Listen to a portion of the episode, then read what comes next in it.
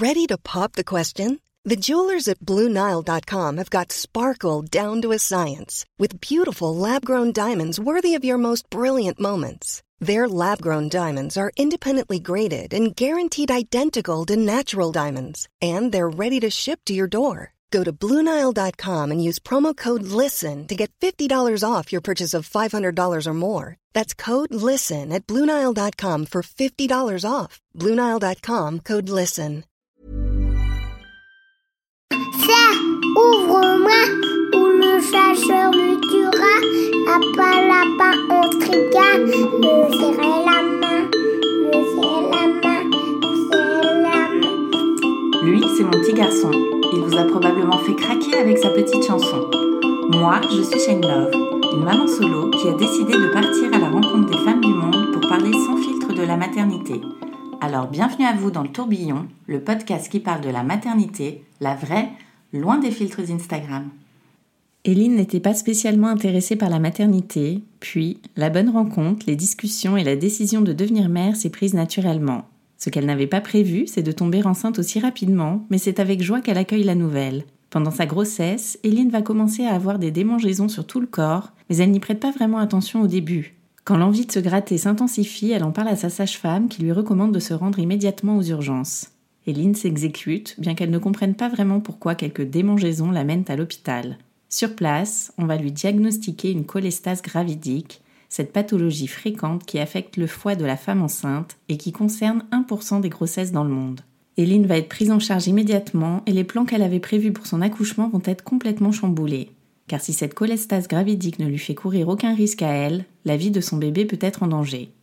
Bonne écoute Bonjour Eline Merci beaucoup de nous raconter ton histoire dans le tourbillon. Bah, merci à toi de me recevoir.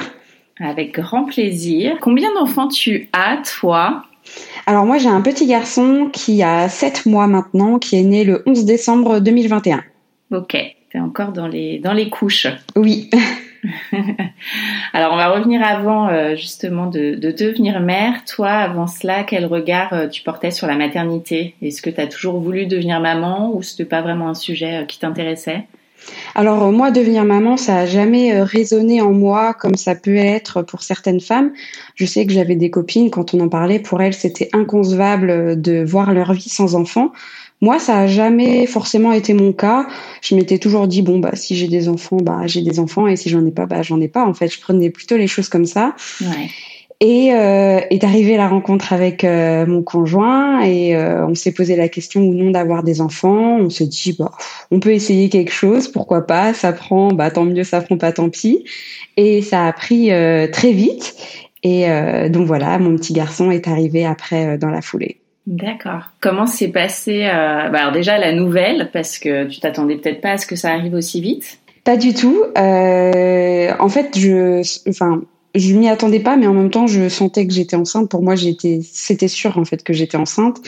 J'avais des douleurs au ventre depuis plusieurs jours, comme si j'allais avoir mes règles, alors que c'était pas du tout euh, prévu euh, à ce moment-là. Ouais. Et je me suis dit bon, dans le doute, on va faire un test de grossesse. Et en fait, j'ai pas forcément été surprise quand j'ai vu qu'il était positif. En fait, je le sentais. Ouais. Donc plutôt contente. euh. C'est ça, oui. Ok. Alors comment s'est passée cette euh, cette première grossesse? Alors, euh, bah, dans l'ensemble, ça s'est plutôt bien passé quand même. Après, j'ai eu beaucoup de nausées au premier trimestre, Pff, comme beaucoup de femmes. Hein, j'ai perdu pas mal de poids au premier trimestre. Mais après, la suite s'est plutôt bien déroulée jusqu'à environ, du coup, ma 35e semaine de grossesse. Ouais. Qu'est-ce qui s'est passé donc à ce moment-là? Alors à ce moment-là, moi j'ai commencé à avoir des démangeaisons un peu partout sur le corps, euh, euh, mais c'était pas vraiment inquiétant pour moi. Ça partait, ça revenait, c'était gérable. Alors bon, euh, on était en plein hiver, moi je mettais ça sur le compte du froid, un petit peu, de la peau sèche, etc. Et puis euh, c'est parti. Bon, je me suis dit bon, c'est parti, c'est fini. Tes démangeaisons, elles étaient à quel niveau? Alors partout sur mon corps, partout. Ah ouais, d'accord. sur tout le corps et euh, au niveau un petit peu avant ma 36e semaine par contre euh, c'était surtout sur les mains et les pieds et euh, j'ai passé une nuit euh, à, à me gratter mais enfin jusqu'au sang les, les jambes les pieds le lendemain matin je me suis dit bon il y a peut-être un souci là mais plus rien en fait dans la journée j'avais vraiment plus rien donc je me suis dit bon c'est passé Et euh, la nuit qui a suivi, c'était pareil, horrible. J'ai passé mon temps à me gratter jusqu'au sang, les mains, les bras, partout, sur tout le corps, mais surtout sur la paume des mains et la plante des pieds. Ouais, je me suis dit, il y a peut-être un souci. Ouais. Donc euh, le lendemain matin, j'ai appelé directement ma sage-femme libérale parce que je sais que quand on se voyait, elle me demandait souvent si j'avais des démangeaisons, etc. Donc je me suis dit bon, je vais l'appeler euh, au cas où. Et au final, donc elle, elle m'a pas répondu. euh, elle était sur répondeur. Elle m'a rappelé dans la foulée. En fait, elle m'a dit bah allez aux urgences tout de suite. Ok. Donc euh, moi j'étais un peu surprise parce que j'avoue euh, dans ma tête j'allais pas aux urgences en fait dans ma tête elle me disait de passer à son cabinet et on aurait vu ensemble euh, voilà Mhm. je m'y attendais pas du tout et puis en vrai c'est vrai que ma première réaction ça a été de me dire oh ça me saoule un petit peu d'aller aux urgences surtout pour des démangeaisons et en plus euh, j'ai mes cadeaux de Noël à finir quoi euh, avant avant Noël euh, je, je savais que j'allais accoucher à peu près dans cette période là donc je me disais faut que je boucle tout avant quoi Mais parce que elle te, Donc, euh, te dit uniquement aller aux urgences, mais elle t'explique pas ce qui peut Ouais. potentiellement t'arriver. non elle me dit juste aller aux urgences D'accord. Ouais. C'est restreint.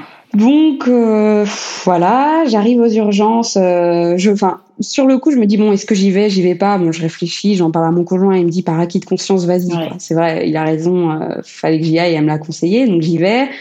Donc je râle tout le temps, euh, je peste dans ma barbe, on va dire, parce que ça me saoule d'y aller, euh, d'attendre. euh, Pour euh, encore une fois, dans ma tête, je me dis mais c'est rien du tout, quoi. Ça me gratte. Je vais aux urgences pour ça. euh, C'est Ouais.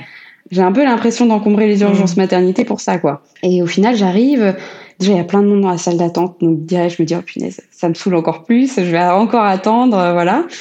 Et au final, je m'annonce du coup à l'interphone et, et euh, la sage-femme, elle me prend tout de suite. Ouais, je me dis, oh là. Sur le coup, je suis contente. Puis après, je réfléchis. Je me dis, mais attends, elle me prend tout de suite. euh, bon. Ouais, mauvais signe. Ouais, c'est pas ok, bon. Et elle m'explique, elle me dit, écoutez, bah pour moi, vous avez euh, ce qu'on appelle une cholestase gravidique. On va faire une prise de sang à monito, mais pour moi, c'est ça. Donc ok, elle me laisse dans un box et elle part. Donc euh, moi, je me dis, bah mince, mais qu'est-ce que c'est que ça Euh, Oui. Donc forcément, je fais euh, ce qu'il faut jamais faire, hein, bien sûr. Euh, bah, je vais sur internet, je regarde, et donc là, je vois des trucs bah, forcément pas terribles. Donc euh, je quitte tout, je me dis non mais c'est sûr c'est pas ça, c'est juste dû au froid, c'est pas des démangeaisons, c'est pas une cholestase, c'est rien du tout. Voilà, elle revient, donc on fait le monito, monito correct. Elle me fait prise de sang, elle me fait attendre. Donc euh, mais elle me redit pour moi euh, c'est ça euh, voilà, elle insiste bien parce que je pense qu'elle voyait que moi j'étais pas du tout dans cette optique-là Ouais. parce que moi je restais sur le fait que c'était rien du tout quoi. Parce que t'avais vu quoi sur internet quand t'avais cherché? Bah alors sur internet, euh, j'avais vu euh, bah, des choses sur la mort fétale, etc., la souffrance fétale, donc forcément des choses pas joyeuses, des mamans qui ont perdu leurs enfants. Ouais. Euh, donc je me dis ouais, non, je suis pas trop fan de l'idée quoi. Ouais. Et, euh, et en fait, euh, du coup, je me convainc dans ma tête que c'est pas ça, que c'est pas ça du tout. Et euh, et je commence même à prévoir ma soirée. J'envoie des messages à mon conjoint. Je lui dis ah, ce soir on va au resto parce que euh, vu la journée pourrie que je suis en train de passer, euh, voilà quoi, on va au resto. Ouais. Et euh, en fait, la sage-femme, elle, elle voit que je me rends pas compte. Quoi. Elle insiste, elle me dit non, non, mais pour moi, on n'a pas les résultats, mais pour moi, on vous garde en fait. C'est sûr que c'est ça. Et moi, je lui dis mais non, regardez, ça me gratte plus. Et en fait, j'avais pas vu, mais j'étais en train de frotter mes pieds l'un à l'autre en fait pour me gratter. Ah. Inconsciemment, je me disais non, mais ça me gratte plus. Mais elle, elle me dit mais alors ça vous gratte plus, mais qu'est-ce que vous faites avec vos pieds là? Parce que ça te grattait nuit et jour en fait. Mais ça me grattait, mais en fait, je pense que hein, de, je forçais mon esprit à me dire mais non, ça me gratte pas, ça me gratte pas, ça me gratte plus quoi. Alors que si, ça me grattait énormément, mais je pense que je voulais pas voir le, la réalité des choses, quoi. Et donc, euh, elle me fait attendre dans une salle d'attente et elle revient, elle me dit, on n'a pas les résultats, mais j'ai vu avec le gynécologue et on vous garde. Ok. Euh, donc, elle m'installe, elle m'amène en chambre, etc. Et donc, euh, une autre sage-femme revient me voir, elle me dit, bon, bah, on a les résultats et effectivement, c'est une cholestase gravidique et donc on vous garde. Et là, on t'explique ce que c'est, quels sont les risques? Ouais, là on m'explique ce que c'est. Alors en fait, la cholestase gravidique, c'est un dérèglement des enzymes du foie, des acides biliaires même précisément. Et euh, ça peut arriver dans le cadre des grossesses à cause de, de- des hormones en fait principalement. Et euh, par exemple, quand on n'est pas enceinte, euh, le taux classique des acides biliaires dans le sang, ça doit pas dépasser 10. Enceinte, ça doit pas dépasser 14. Et ça devient pathologique au-delà de 40. Ok. Moi, à la première prise de sang, j'étais à 38. Ah oui. Donc très limite, et il fallait plutôt enrayer ça en fait avant que ça augmente de plus en plus. Mm. Donc c'est pour ça qu'ils ont pris la décision de me garder. on m'explique aussi les risques. Donc en fait, pour une cholestase gravidique, il y a deux risques principaux. Il y a la naissance prématurée et la mort fétale in utero ou la souffrance fétale. D'accord. Donc moi, je suis aux environs de 36 semaines. Euh, moi, je comprends toute seule en fait que, euh, sans qu'ils me le disent, que ce qui inquiète, c'est pas la naissance prématurée, parce qu'à ce stade, mon fils, il est plus que viable, mm. mais bien la souffrance fétale et la mort fétale. Alors, quand tu comprends toi que ça t'arrive vraiment, comment tu réagis à ce moment-là? Eh ben, pas très bien. Je pleure. Bah, en fait, ce qui est difficile, c'est que avec cette période, alors je sais pas comment c'est aujourd'hui, mais à l'époque où, ça, où ça m'est arrivé, euh, il y avait une recrudescence des cas de Covid, mm. euh, toujours ce Covid. Donc forcément, j'étais toute seule et euh, je pouvais recevoir que la visite de mon conjoint, mais pendant une durée limitée, etc. Donc on m'a annoncé ça, j'étais toute seule. Donc avec des hormones de grossesse, etc. Bah je l'ai pas bien vécu. Forcément, j'ai pleuré, etc. J'étais inquiète. Donc après, mon conjoint est arrivé, donc il a pu me rassurer, etc. Donc heureusement qu'il était là. Mm. Mais sur le coup, moi, je l'ai pas forcément bien vécu. Surtout qu'on me dit, euh, on me dit tout de suite, euh, les risques principaux sont pour l'enfant, la mère ne risque absolument rien. Mais on insiste sur le fait que moi, je ne risque rien. Bon, euh, sur le coup, euh, je le vis pas forcément bien parce que je me dis oui, bon, ok, je risque rien, mais mon bébé, il risque quand même beaucoup, donc c'est pas forcément terrible hein, comme annonce. Ouais. Et euh, juste après qu'on me dise que moi, je risque rien, il y a une personne que je n'ai jamais vue qui vient me chercher et qui me dit, on vous descend pour l'échographie du pancréas et du foie. Ah, je me dis euh, pardon. Enfin, euh, donc moi là je panique d'autant plus. Je me dis mais attends, je comprends pas. On me dit que je risque rien, et là on m'amène pour une échographie du foie et du pancréas. Enfin, qu'est-ce qui se passe? Donc euh, heureusement mon conjoint me calme tout de suite. Il me dit mais non mais pour lui c'était normal. Il me dit mais attends, ils disent que ça vient sûrement du foie. Ils veulent voir sûrement si effectivement ton foie est malade de base ou si c'est juste la grossesse qui fait ça. Donc il avait raison, bien sûr, mais euh, sur le coup, moi, j'ai, j'ai pas compris du tout parce que personne m'a expliqué qu'il y aurait ça en fait. Et euh, donc on me descend, donc on me fait les échographies, etc. Donc moi, on me dit que j'ai rien du tout, et etc. Donc je remonte en, en chambre et je vais rester euh, deux jours. Ouais, c'est ça, deux jours hospitalisés la première fois avec un traitement. Alors, je saurais pas dire le nom du traitement parce que c'est un acide, ah si j'ai noté, urso-désoxycholique, euh, qui est censé euh, pas faire baisser, mais euh, pas faire augmenter. En fait, ça soigne pas, c'est juste, voilà. Parce qu'en fait, on a été clair sur moi dès le début, il n'y a pas de traitement qui existe à part l'accouchement. D'accord. Le seul traitement, c'est l'accouchement. Bon. Et forcément, le but, c'est quand même de laisser bébé au chaud le plus possible. Donc, l'accouchement n'est pas prévu tout de suite on me programme une date d'accouchement dans les trois semaines qui suivent, mais c'est tout. Et tu dois rester à l'hôpital à ce... Alors non, ils vont me laisser sortir parce que mes monitos sont bons. En tout cas, ça monte pas de souffrance au niveau de mon fils. Moi, mon état général est bon aussi. J'ai pas de, j'ai pas de tension, j'ai rien du tout parce qu'en fait, la cholestase gravidique, euh, ça touche le foie, mais petit à petit, ça peut faire dérégler tout le reste euh, des organes euh, du corps. donc, potentiellement mener à aussi une prééclampsie, etc donc pas chouette non plus. Et donc moi, je suis plutôt bien. Euh, encore une fois, je sens plus les démangeaisons depuis qu'on m'a annoncé que j'avais ça. En fait, je sens plus du tout les démangeaisons. Donc moi, je me dis euh, bon, bah, je vais prendre le traitement. Et puis vu que je sens plus rien, je me dis le traitement, bah, ça fonctionne. Ouais. J'ai quand même des, des un suivi. Hein, on me laisse pas sortir comme ça. J'ai deux rendez-vous sage-femme par semaine avec deux monitos et des prises de sang, je crois, tous les trois jours. D'accord. Donc je sors de l'hôpital, bien, avec tout mon traitement, etc. Euh, J'arrive pour faire ma première prise de sang de mon suivi. Et en fait, euh, il faut savoir que pour cette pathologie, la prise de sang n'est pas remboursée par la sécurité sociale. Ah oui. Quand on va dans un laboratoire privé, enfin privé, euh, non, mais extérieur à l'hôpital, c'est pas remboursé. Donc moi, je savais pas du tout. Je vais dans le labo qui est à côté de chez moi où je peux aller à pied. Et donc j'apprends que c'est pas remboursé, donc une trentaine d'euros quand même. Donc je fais quand même la prise de sang, je paye 30 euros et en fait euh, je comprends pas, j'ai pas les résultats. Bon, je vais quand même à mon rendez-vous sage-femme. Ma sage-femme elle comprend pas, elle me dit oui c'est vrai on n'a pas les résultats, c'est bizarre et en fait elle appelle. Il y avait deux semaines d'attente pour avoir les résultats, donc pour un ah pour quand même euh, un taux assez important bah euh, qui était peu, qui peut quand même être inquiétant. Mhm. Et en fait on nous explique que bah oui non mais c'est normal. Il y a très peu de labos en France qui font l'analyse de cette de cette donnée-là. Et euh, du coup, tous les résultats sont envoyés à Paris. Et donc, forcément, bah, ça met du temps pour redescendre. D'accord. Donc, euh, super. Donc, ma sage-femme, elle se renseigne, etc. En fait, Le labo de l'hôpital, lui, vient d'acquérir justement cette machine. Donc ça tombe bien. Donc maintenant, toutes mes prises de sang seront à l'hôpital et là, pour le coup, seront prises en charge. Bon, c'est toujours mieux, mais quand même, j'ai payé 60 euros. Je crois j'ai fait deux prises de sang hors de l'hôpital. On paye pour même pas avoir les résultats. Euh, je me dis que quand même les gens, euh, certains doivent euh, renoncer à faire ces prises de sang là parce que ça a un certain coût au bout d'un moment. Hein. Si moi j'avais dû faire ça tous les deux jours pendant trois semaines, eh au bout d'un moment ça monte quand même. Hein. Eh oui, c'est clair.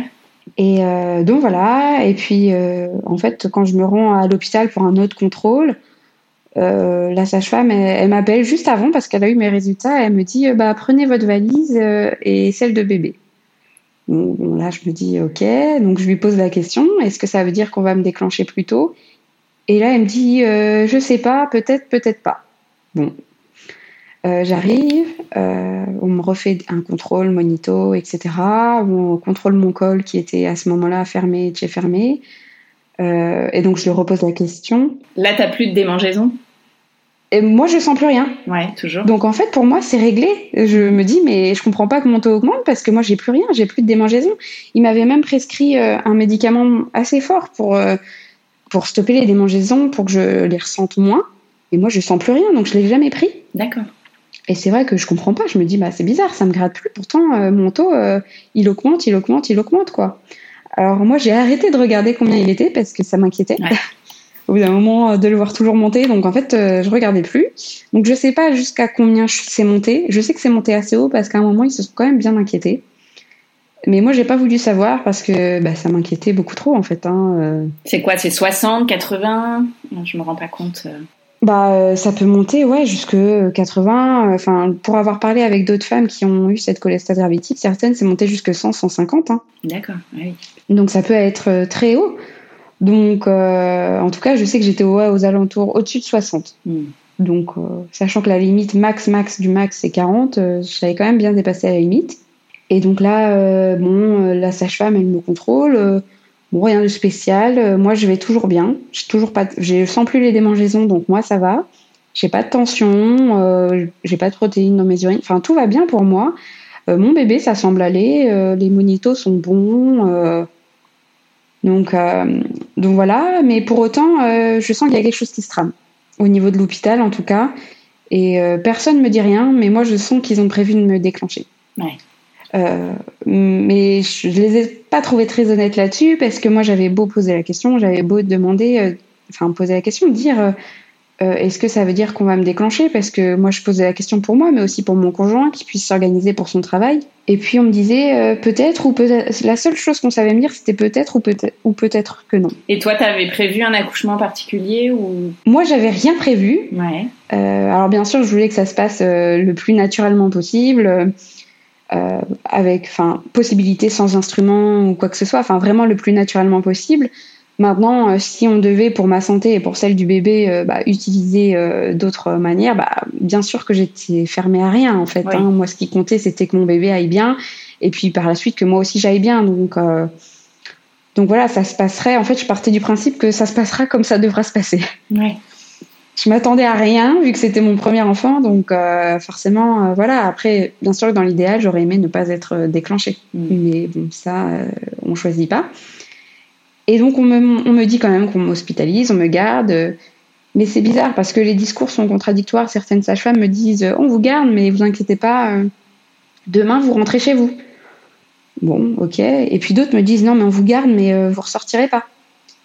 Euh, la gynécologue, je la vois, elle sait pas me dire si je vais rester pour une durée plus longue ou si demain je rentre chez moi. Donc euh, moi, ce qui fait qu'à ce moment-là, je suis dans un état de, de nerfs, mais qui est, euh, enfin vraiment, je suis dans un état psychologique qui est déplorable parce que je fais que pleurer, parce que je comprends pas ce qui se passe, parce qu'on me dit pas réellement les choses.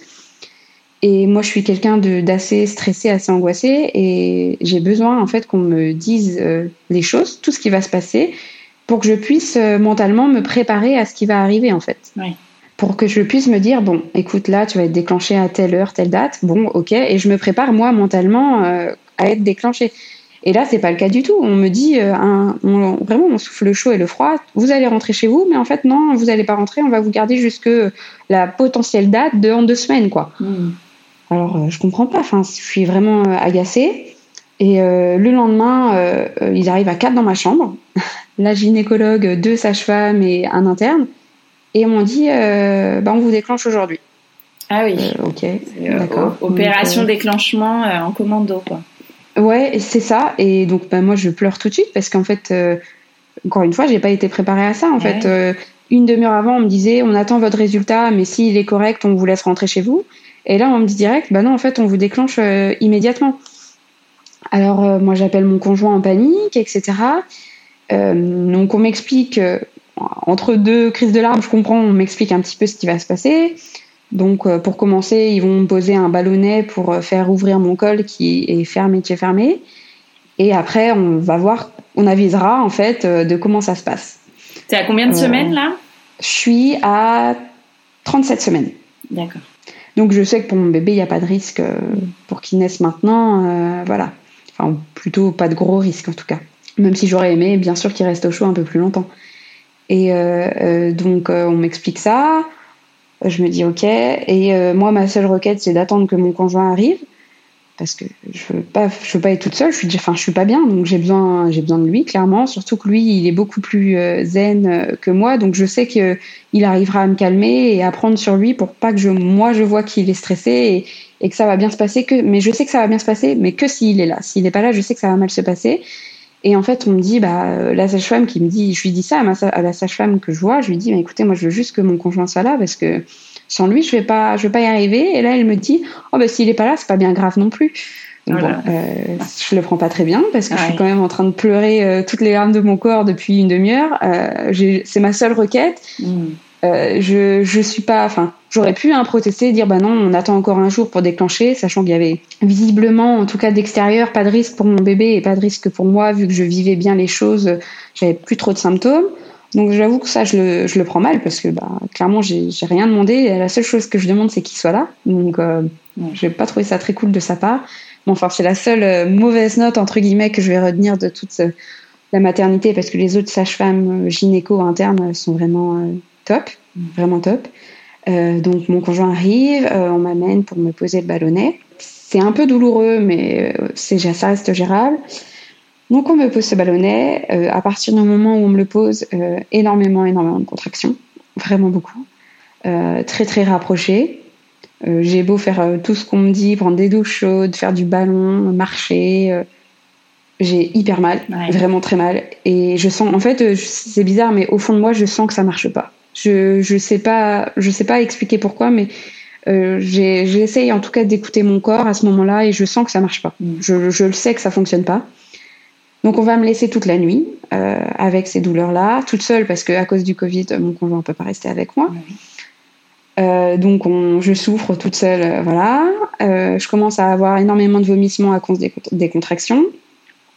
Là encore, ça inquiète parce que étant donné que la cholestase, ça touche le foie, il se demande euh, si les vomissements sont dus aux contractions ou à la cholestase. Ah Donc euh, ça rajoute un petit stress parce que je me dis oh punaise ça y est on me trouve un truc au foie maintenant enfin top. Mais en fait non c'était bien bien les contractions. Moi moi c'est vrai que je suis pas surprise de vomir en fait parce que déjà quand quand j'ai mes règles ça peut m'arriver de vomir à cause des contractions donc. Ah oui. Ça me surprend pas du tout. Ça me surprend pas du tout, mais c'est vrai que j'ai beau le dire aux médecins, pour eux, ils ont pas vraiment. Pour eux, ça les inquiète. Moi, ça m'inquiète pas en tout cas. Donc euh, vient le lendemain matin où on me retire enfin le ballonnet et effectivement, quelle surprise de constater que ça n'a pas fonctionné. J'étais tellement sûre de moi qu'au final, j'étais un peu agacée qu'on m'ait pas écouté quand j'ai dit je sens que ça fonctionne pas, mais en même temps c'est vrai que je suis pas médecin, donc mm. le, la procédure quand on laisse un ballonnet comme ça, c'est de le laisser pendant 12 euh, heures minimum jusqu'à 24 heures. Donc euh, c'est vrai que moi j'ai dit tout de suite que je sentais que ça fonctionnait pas, mais forcément euh, on l'avait pas laissé assez longtemps pour que ça fonctionne réellement. Mais bon, ça n'a pas fonctionné. Et donc là on me dit qu'on va passer aux choses, on va dire un peu plus sérieuses. Et donc là on, me parle d'autres façons de déclencher. Donc euh, il me parle du tampon Propes, je crois que ça s'appelle comme ça. Euh, qu'on va me le poser parce que mon col est totalement fermé et donc les autres méthodes ne fonctionneraient pas. Euh, donc on m'installe dans une salle euh, avec un monito, sous monito, voir comment je gère les contractions et si les contractions se déclenchent seules malgré, enfin grâce au, au ballonnet. J'ai toujours aucune contraction. En tout cas, je, enfin, j'en ai, mais pas, ça travaille pas assez sur le col. Et euh, bon, la sage-femme, je vois qu'elle a pas spécialement envie de me poser euh, ce tampon propesse parce qu'elle voit que, que déjà le ballonnet pour moi, ça a été. Euh, franchement, ça a été très dur pour moi de supporter toutes les contractions rapprochées. En intensité, elles n'étaient pas si importantes, mais en nombre en fait. Et j'avais vraiment aucun répit entre chaque. Et ça faisait déjà deux nuits que je dormais pas. Et euh, c'est vrai que moi, je, je sentais que j'étais vraiment au bout de mes ressources, que ce soit physique ou psychologique. Et c'est vrai que je le disais à la sage-femme, je lui ai dit, mais euh, en fait, là, pour moi, je suis au bout euh, physiquement et psychologiquement. Ah, et puis, je me connais aussi. Je lui ai dit, moi, je sais que physiquement, ma ressource, elle est vite atteinte. Mais psychologiquement, je sais que j'en ai beaucoup. Et là, le fait d'atteindre mes limites, euh, je savais que ça allait pas bien finir en fait. Je me disais, mais là c'est sûr que vu mon état mental, dans tous les cas, je vais finir en césarienne si on poursuit le déclenchement. Donc moi, c'est vrai que ma requête à ce moment-là, c'était qu'on me fasse une césarienne directement, quoi. Mm. Parce que je souffrais vraiment psychologiquement, j'étais pas bien et, j'avais totalement conscience euh, des risques, de ce que ça pouvait entraîner une césarienne à ce moment-là. Mais j'étais en accord en fait de prendre ces risques-là parce que psychologiquement, j'en pouvais plus et je savais que si on poursuivait dans cette voie-là, de toute façon, ça serait une césaриenne, mais en urgence et dans des conditions euh, plus désagréables pour moi et pour le bébé. Donc pour moi, autant le faire tout de suite, où je suis en pleine possession de mes moyens et, que j'ai conscience des choses, plutôt que plus tard dans la journée où ce serait vraiment la panique. Mais euh, bah forcément, ça m'est refusé, parce qu'en France, on n'accorde pas des césariennes comme ça. Euh, bon, je comprends ce que veulent me dire les médecins, que qu'il est préférable de faire les choses naturellement, mais bon, moi à ce moment-là, c'est vrai que je m'en fiche un petit peu du naturel. Je veux juste que ça se termine et d'avoir enfin mon bébé, quoi. Et euh, donc je vois que la sage-femme, elle n'a pas envie de me faire ça, elle n'a pas envie de poursuivre dans le déclenchement. Elle part, elle revient, elle part, elle revient. Elle n'arrête pas de laisser le monito de plus en plus longtemps. Donc on commence à se poser des questions, mais c'est vrai qu'on voit que tout va bien pour le bébé. Donc bon. Euh. Et puis en fait, elle revient une dernière fois et dit bon bah là j'ai plus le choix, euh, j'ai trop attendu, va falloir qu'on le pose. Et en fait, juste euh, quand elle m'explique comment ça va se passer, là, je perds les os. Ah oui. Donc je me dis, euh, génial. Mhm. Mais vraiment, je perds franchement les os. Elle regarde, elle me dit, bah nickel, on va laisser faire. De toute façon, moi, j'avais pas envie de. Elle confirme ce qu'on pensait. Elle me dit, j'avais pas envie de vous le poser, euh, ce tampon. Je voyais que vous étiez pas bien. Donc très bien. Elle me dit, on va laisser faire. On va voir si ça se met en route seul. Donc moi, je suis à ce moment-là, j'ai un grand sourire sur les lèvres, malgré les contractions, parce que je suis hyper contente d'avoir perdu les os. Je me dis, ah super, ça va se lancer. Tu m'étonnes. Top quoi. Mhm. Et euh, je déchante assez vite parce que j'ai tout de suite d'énormes contractions, mais vraiment énormes, énormes contractions. Euh, j'ai aucun répit entre chaque. Et euh, je pense qu'au bout de 10 minutes, je rappelle la sage-femme, je dis là, ça va pas du tout. J'ai super mal et elle me contrôle. En fait, je suis déjà ouverte à 4. Donc, très bien, parfait. Et je, lui demande la péridurale tout de suite. Elle me dit bah là, pas de souci. L'anesthésiste était dispo. Donc, nickel. je tombe au bon moment. Euh, donc euh, anesthésiste super qui me fait une péridurale, euh, enfin vraiment génial. Je sentais sans sentir la douleur en fait. Donc c'était vraiment, c'était vraiment ce que je voulais. Tu, vois, tu me demandais tout à l'heure si j'avais des attendus, j'en avais pas vraiment, mais ça pour le coup, je suis contente de l'avoir eu, d'avoir pu sentir les choses, mais en même temps sans la douleur. C'est vraiment quelque chose de, de, chouette en fait, parce que je sentais les contractions, mais j'avais plus mal, je sentais mes jambes, enfin vraiment c'était chouette.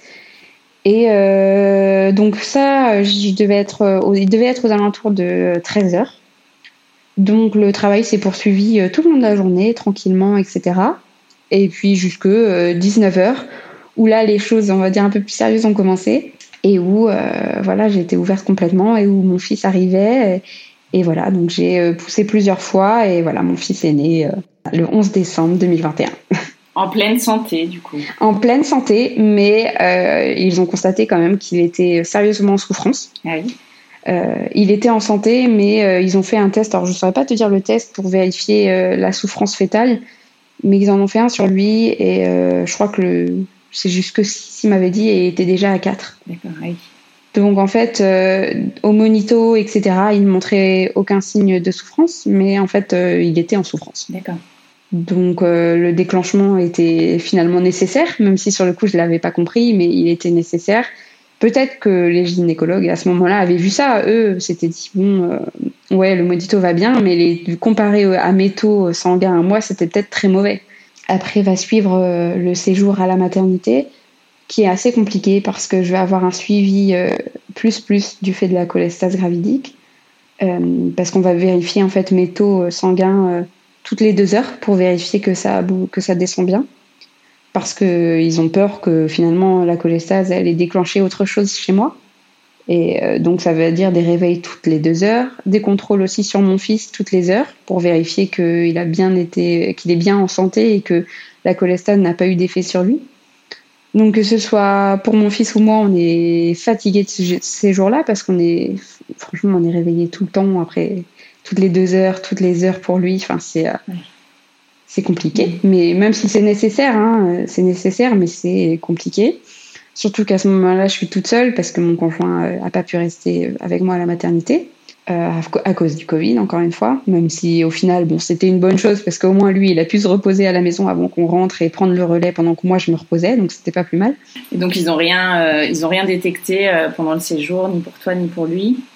Rien détecté ni pour lui ni pour moi. Après, moi, j'ai quand même eu des contrôles à faire après, euh, de mémoire, un mois après l'accouchement et trois mois après, pour être sûr que j'avais rien.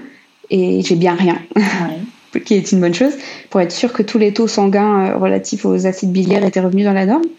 Et c'est revenu dans la norme. Maintenant, on m'a expliqué aussi que euh, clairement, si un jour j'ai une nouvelle grossesse, j'aurai forcément une cholestase gravidique. Ah oui, d'accord. parce que la récidive, elle est de 80%. Et pour avoir échangé avec d'autres femmes qui ont eu une cholestase gravidique, euh, la récidive est quasiment systématique, clairement dans chacune des grossesses. Euh, donc je sais que j'en aurai une. Maintenant, la problématique, c'est que euh, aux, grossesses suivantes, elle peut commencer beaucoup plus tôt. D'accord. Et là, du coup, entraîner d'autres risques, dont la naissance prématurée, qui est quand même un risque assez important. Donc voilà, j'en ai conscience, mais forcément, ça, ça, je, n'envisage pas de second enfant de base, mais c'est sûr qu'avec ça en plus, euh, j'en envisage encore moins. Et euh, on ne sait toujours pas aujourd'hui pourquoi j'ai eu ça, parce qu'il il n'y a pas vraiment de critères en fait particuliers. Alors, ils m'en ont dit plusieurs, ils m'en ont dit deux, euh, qui est la piste génétique. Sauf que moi, personne dans ma famille, ma mère elle a quand même trois sœurs, des, mes quatre, de mes trois tantes, plus de ma mère, plus de ma grand-mère, personne n'a eu ça. Donc euh, génétique, moi j'y crois pas trop parce que que ce soit du côté de ma mère ou de mon père, personne n'a eu ça. Et la deuxième euh, hypothèse, c'est euh, les origines. les femmes, il a été constaté chez les femmes originaires d'Amérique latine un taux de cholestase gravidique plus important. Et moi, j'ai aucune origine, vraiment aucune. Donc les deux hypothèses qu'ils m'ont avancées, pour moi, elles sont pas valables. Donc on va dire que c'est un petit peu la, faute à pas de chance. Mais moi, j'ai un peu de mal avec ça, cette euh, avec le fait qu'on me dise ça, que c'est bah, pas de bol, c'est tombé sur moi parce que euh, je comprends pas et pourquoi c'est tombé sur moi. Et euh, je pense que le fait de pas comprendre, c'est pas évident et ça pousse pas à envisager une autre grossesse. Parce que tant que je saurais pas pourquoi, voilà. Et du coup, tu disais que tu avais échangé avec d'autres femmes qui avaient eu aussi des cholestases gravidiques. À quel moment tu as justement enclenché cette connexion avec d'autres femmes qui vivaient la même chose que toi? Bien après ma grossesse. Il y a trop, deux, trois mois, j'ai commencé à parler avec d'autres femmes qui avaient une cholestase gravidique euh, parce que euh, j'en avais besoin, parce qu'il y avait... En fait, sur le moment, je trouve, euh, après l'accouchement, on est un petit peu sur un petit nuage. Je pense que c'est l'endorphine, tout ce qui s'est passé des récents événements, le fait qu'on ait notre bébé, les hormones, etc. Moi, j'étais un petit peu sur mon petit nuage. j'avais mon bébé, moi, j'allais bien, j'avais plus rien. Donc, on va dire tout est OK. Et euh, c'est vrai que je m'étais pas rendu compte des conséquences que ça pouvait avoir sur mon mental pour euh, la suite, pour le postpartum. Euh, pourtant, la, sage-femme qui m'a accouchée l'avait vu parce qu'elle est revenue me voir après mon accouchement le lendemain pour me demander si ça allait vraiment, qu'elle était là pour en échanger avec moi de tout ce qui s'était passé, etc. Mais moi, à ce moment-là, tout allait bien. Donc, j'avais mon bébé, moi, j'allais bien. Donc, en fait, j'avais pas besoin d'en parler, quoi. Ça allait. Et c'est plus longtemps après où, ouais, ça a été difficile pour moi parce que euh, je ressassais les événements en boucle. Et comme je te dis, je comprenais pas pourquoi c'était tombé sur moi. On, me disait, quand j'en parlais à, des proches, on me disait, oui, mais bon, le principal, c'est que toi, ça aille et que le bébé, ça aille aussi, tu vois. Mais oui, c'est le principal, mais euh, oui et non, en fait, j'ai envie de dire. Parce que oui, c'est le principal, mon fils va très bien aujourd'hui, moi, je vais très bien aujourd'hui, mais euh, ça laisse une trace quand même d'un point de vue mental sur les événements qui se sont passés, parce qu'il y a eu euh, l'angoisse, euh, les inquiétudes, les questions, euh, la peur, enfin toutes ces émotions-là, je les ai ressenties de façon très forte dans un temps très limité. Et en fait, je pense qu'elles m'ont beaucoup marqué, en tout cas plus que je ne pensais sur le coup. Et donc, j'ai ressenti le besoin d'en parler avec d'autres femmes qui avaient eu aussi ça et qui, pour le coup, c'est impressionnant parce qu'on avait toutes le même ressenti en fait sur ça. Ah oui. Euh, vraiment toutes. Euh, et le fait de pas comprendre, c'était quelque chose de vraiment, vraiment dur en fait, de pas comprendre pourquoi. Même si le bébé va bien, en fait, de pas comprendre pourquoi, c'est difficile de savoir. Ouais, c'est compliqué. Et puis aussi euh, la rapidité des choses avec lesquelles les déclenchements se passent. Et puis le fait que la cholestase ce soit pas une maladie qui est très connue ou en tout cas dont on parle beaucoup. Euh, parce que forcément, ça touche que 1% des grossesses, donc il euh, n'y a pas énormément de femmes qui sont concernées, mais quand même, ça existe et, et ça peut avoir des conséquences dramatiques et qu'on n'en parle pas assez. C'est pas. Ouais, faudrait qu'on en parle plus. Et c'est aussi pour ça que je l'avais contacté pour faire ce podcast, parce que moi, quand j'ai commencé à me renseigner sur ça, euh, hormis les articles Google qui parlaient de mort fétale, etc., je trouvais rien, en fait. Je trouvais pas de témoignages de femmes euh, qui avait vécu une cholestase gravidique et dont l'issue était heureuse. Et puis voilà, donc moi, moi c'était important pour moi de parler de la cholestase déjà pour faire connaître la pathologie. Et aussi, un, quelque chose de très important que j'ai à dire, euh, c'est que on nous parle des démangeaisons sur la paume des mains et la plante des pieds, mais en fait, ça peut toucher tout le corps, vraiment tout le corps. On parle de la paume des mains et de la plante des pieds parce que c'est ce qui est le plus significatif et ce qui revient généralement dans la plupart des symptômes mais des démangeaisons inexpliquées sur n'importe quelle partie du corps quand on est enceinte, ça mérite d'être, euh, ça mérite une consultation en fait. Parce que ça peut cacher autre chose en fait. Et alors, comment tu les as trouvées ces femmes euh? Euh, Principalement sur Instagram. Vive les réseaux sociaux. Et ouais, principalement sur Instagram, et on a pu échanger ensemble et, et, et, ouais, ça fait du bien de parler à des femmes qui ont vécu la même chose, quoi. Avec, pour le coup, qui elle a été dans des situations un peu plus on va dire, grave que la mienne, parce que j'ai parlé avec une femme qui a malheureusement perdu son premier enfant euh, euh, d'une mort fétale inexpliquée in utero du fait de la cholestase gravidique. Euh, et puis d'autres femmes qui, elles, pour le coup, ont eu des enfants grands prématurés, encore une fois, à cause de la cholestase. Et alors, comment s'est passé le retour à la maison? Tu disais que ton postpartum a été un peu compliqué du fait de ne pas avoir toutes tes réponses. Comment tu t'es sentie, toi, dans ton rôle de mère euh? Très bien. J'ai jamais eu. En fait, les questions que j'avais, c'était plus par rapport euh, à moi, euh, à la cholestase, pour, pourquoi c'était arrivé, pourquoi moi, etc. Mais par rapport à mon rôle de mère et à mon fils, j'ai jamais eu de, de problème ou de questionnement. J'ai pas fait de baby blues ou de dépression postpartum. J'étais très bien dans mon rôle de mère. Je suis toujours très bien dans mon rôle de mère.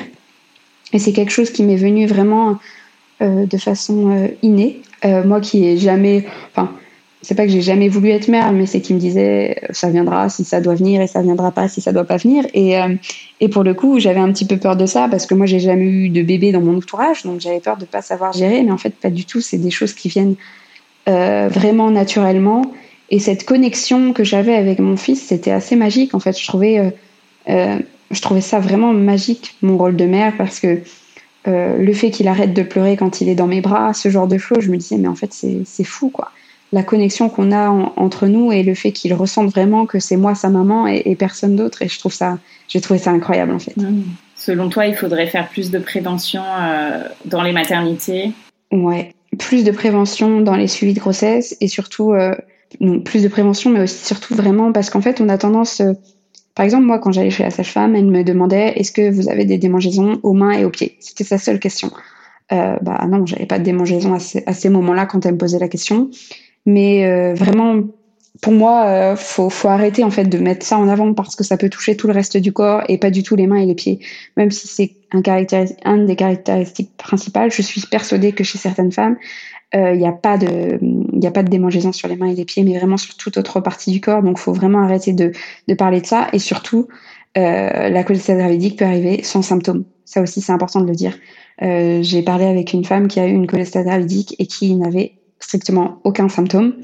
Euh, elle, en fait, elle s'est levée un matin, elle s'est dit si j'avais une cholestase gravidique, elle a un peu fait le forcing auprès de sa sage-femme pour avoir euh, pour avoir une prise de sang. Et en fait, il s'est avéré qu'elle était positive à la cholestase gravidique. Ah. Donc ça peut venir sans symptômes ou avec des symptômes tellement minimes qu'on pense pas à consulter. comme moi au début où je me disais non mais attends, je vais pas aller aux urgences pour tes démangeaisons quoi. J'avais vraiment peur d'être reçue euh, d'encombrer les urgences pour rien en fait. Alors que pas du tout. Quand on est enceinte, des démangeaisons n'importe où sur le corps, euh, ça peut avoir des conséquences sur le reste de la grossesse. Donc c'est important de consulter. Donc en fait, il faudrait limite faire une prise de sang comme on fait euh, pour la trisomie par exemple. Euh, bah, moi, je ne comprends pas pourquoi c'est pas systématique, en tout cas arrivé au troisième trimestre, parce que la cholestase, en fait, elle se déclenche principalement au troisième trimestre lors des premières grossesses entre guillemets, et après euh, elle vient plus tôt, mais généralement ça se déclenche autour de la du troisième trimestre. Et c'est vrai que je ne comprends pas pourquoi il n'y a pas un dépistage systématique. Je pense que c'est une prise de sang qui coûte cher en fait à la sécurité sociale. Et euh, comme je te disais, tous les hôpitaux de France ne sont pas adaptés euh, à l'analyse de, de, bah, de cette euh, analyse de sang. Et beaucoup doivent envoyer les résultats à Paris et ça prend en fait deux semaines pour avoir les résultats. Mm. Et c'est pas, pas normal d'attendre deux semaines pour avoir les résultats d'une prise de sang qui peut avoir des conséquences sur ton bébé. Quoi. Et alors, qu'est-ce que ça a changé pour toi, la maternité? Ça a changé beaucoup de choses. C'est vrai que je me découvre d'autres facettes de ma personnalité. Euh, en fait, je, avec mon fils, je suis euh, tout l'inverse de ce que je suis dans la vie de tous les jours. Et c'est assez impressionnant. Moi qui suis euh, de nature hyper impatiente, très stressée, très angoissée, avec mon fils, je suis vraiment tout l'inverse. Je suis d'une patience infinie, mais vraiment infinie. Je crois que les limites de ma patience avec mon fils, j'en verrai jamais le bout tellement je suis d'une patience infinie avec lui. C'est impressionnant. Et puis euh, aussi, voilà, je pensais que j'allais être une, une, mère très angoissée euh, à chaque fois qu'il a un petit bobo, à chaque fois qu'il tousse un petit peu, etc. Mais pas du tout. Je suis euh, relativement zen en fait de ce côté-là. Je m'inquiète pas plus que je ne devrais par rapport à lui. j'ai confiance en lui. J'ai confiance. Enfin, ouais, j'ai confiance en la vie en fait. c'est c'est marrant de dire ça comme ça, mais mais c'est vrai. Depuis que j'ai mon fils, j'ai confiance en la vie et et voilà. Mais après, ça c'est un c'est marrant parce que c'est un état d'esprit depuis que, que j'ai, depuis que j'ai appris ma grossesse. En fait, à partir du moment où j'ai appris ma grossesse, euh, je savais que ça allait bien se passer pour lui, que tout allait bien se passer pour mon fils. J'ai pas eu peur de faire, par exemple, une fausse couche ou quoi que ce soit, parce que je savais que ça allait bien se passer. Et effectivement, tout s'est bien passé, même si sur la fin, il y a eu quelques petits couacs euh, dont je me serais bien passé, mais dans l'ensemble, tout s'est très bien passé. Et c'est ce que je retiens, en fait, de ma grossesse et de ma vie aujourd'hui. On va passer aux petites questions de fin d'épisode. Alors, c'est quoi pour toi être une maman mancelle? Je vis au Mans. Mais je tiens à préciser que je suis bretonne et que je ne suis pas originaire du Mans, qu'on est ici pour le travail, mais que je reste bretonne. et en tout cas, la maternité du Mans est vraiment exceptionnelle. Ils ont un pôle mère-enfant exceptionnel. Euh, et ils ont une, une, super réputation, mais vraiment, je sais que les, les femmes des départements alentours euh, vu que certains départements Pays de la Loire sont vraiment des départements assez ruraux comme la Payenne, etc. Je sais que certaines viennent même accoucher au Mans parce que ils ont un plateau technique vraiment impressionnant et des sages-femmes et des médecins vraiment au top. Ça, et ça, pour l'avoir vu, euh, ouais, franchement, ils sont top. Quel est ton endroit kids-friendly préféré euh, au Mans? Un endroit qu'on adore, c'est aller dans un parc qui est le parc des Maillets-Banjean, qui est hyper vert et c'est vraiment chouette d'avoir cet espace de verdure en plein centre-ville et qui est vraiment pour le coup kid friendly et c'est vraiment chouette. Et quels sont tes projets rien que pour toi et ce prévu en famille? Alors mes projets rien que pour moi, c'est euh, quitter le Mans. enfin pour moi et pour ma famille, on a un peu le même, qui est de quitter le Mans et de retourner vivre en Bretagne ou ailleurs, mais en tout cas de quitter le Mans parce que c'est pas forcément une ville qu'on affectionne beaucoup, même si elle est très bien. Et euh, moi, je pense euh, peut-être euh, évoluer professionnellement dans un autre domaine que celui où je suis actuellement. Merci beaucoup, Eline. Merci à toi. Un grand merci d'avoir écouté le tourbillon et si cet épisode vous a plu, n'hésitez pas à mettre un avis sur votre application podcast et à en parler autour de vous. Cela m'aidera beaucoup. Et pour que l'on puisse échanger ensemble sur tous ces sujets de maternité, abonnez-vous au compte Instagram Le Tourbillon Podcast. Et moi, je vous donne rendez-vous mardi prochain pour un nouvel épisode qui parle de la maternité, la vraie.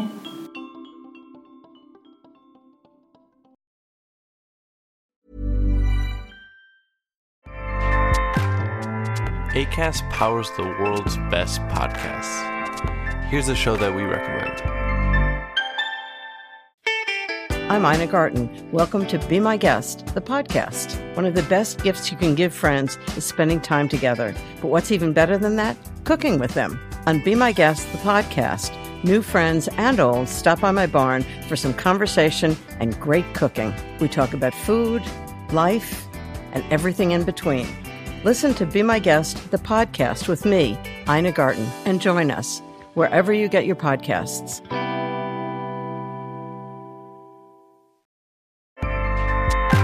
ACAST helps creators launch, grow, and monetize their podcasts everywhere. ACAST.com.